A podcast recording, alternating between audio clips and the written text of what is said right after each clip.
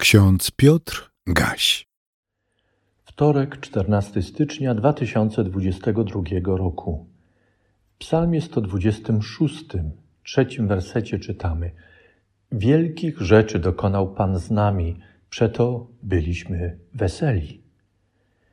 W liście do Efezjan w pierwszym rozdziale, trzecim wersecie czytamy: Błogosławiony niech będzie Bóg i Ojciec Pana naszego Jezusa Chrystusa który nas ubłogosławił w Chrystusie wszelkim duchowym błogosławieństwem niebios. Psalm 126 należy do grupy 15 pieśni oznaczonych w Biblii hebrajskiej numerami od 120 do 134, nazywanych po hebrajsku Shir Hamalot, czyli pieśni wstępowań. Zaś w przekładzie Biblii Warszawskiej opatrzonych nazwą pieśni pielgrzymek od łacińskiej nazwy psalmi graduales. To określenie nawiązuje do jednej z interpretacji tych psalmów. Według niej śpiewali je pielgrzymi podążający do Jerozolimy, miasta zbudowanego na płaskowyżu pomiędzy wzgórzami jerozolimskimi, otoczonego dolinami Cedron, Hinnom, Tyrepeon, Tyropeon. Pielgrzymujący do Jerozolimy na trzy żydowskie święta, Paschę, Pięćdziesiątnicę, Święto Namiotów, wstępowali, wchodzili na wspomniany płaskowyż, a potem także na wzgórze świątynne. Stąd pieśni wstępowań, czy pieśni pielgrzymek. Według innej interpretacji pieśni wstępowań, pieśni pielgrzymek towarzyszyły powracającym z niewoli babilońskiej do ojczystej ziemi w VI wieku przed narodzeniem Chrystusa. To, co jest wspólne dla tych interpretacji, to śpiew. Śpiew wędrujących, pielgrzymujących. Są w drodze, a ich śpiew opowiada o wielu, nierzadko różnych przeżyciach z Bogiem. Psalm 126 przywołuje przeżycia uprowadzonych z Syjonu do niewoli, ich czekanie na uwolnienie. Wreszcie przywołuje ich trudną do wyobrażenia radość w trakcie wyjścia na wolność oraz radość w drodze powrotu do ich ziemi, w domyśle na Syjon.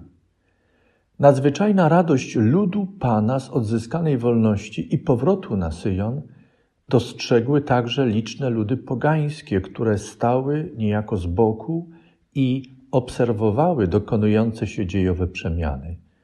Co ważne, również te ludy dostrzegły w dziejach ludu Pana Bożą ingerencję, co zostało przywołane w pieśni wędrujących w następujących słowach. Zacytuję: Wtedy usta nasze były pełne śmiechu a język nasz radości. Wtedy mówiono wśród narodów, Pan dokonał z nimi wielkich rzeczy. Koniec cytatu. Tę jakże istotną refleksję narodów potwierdzali sami śpiewający pielgrzymi. Czynili to i czynią każdorazowo również potomkowie uprowadzonych do niewoli, potem cudownie uwolnionych przez Pana. Każdorazowo potwierdzają to doświadczenie także ci, którzy współcześnie zmawiają pieśń lub pieśń e, śpiewają, przywołując między innymi te słowa: Wielkich rzeczy dokonał Pan z nami. Czy wspominanie trudnych przeżyć jedynie obciąża, zabiera radość życia, pozostaje raną, czy też uwierającą blizną? Dzięki działaniu łaskawego Pana w pieśniach pielgrzymów pojawia się coś nowego, bardzo inspirującego. Słyszymy bowiem w pieśni pielgrzymów i dostrzegamy w ich postawie ludzi doświadczonych coś niezwykle istotnego, ważnego. Oni odzyskują radość życia, poczucie własnej wartości dzięki Panu, który ich zauważa i czyni z nimi wielkie rzeczy.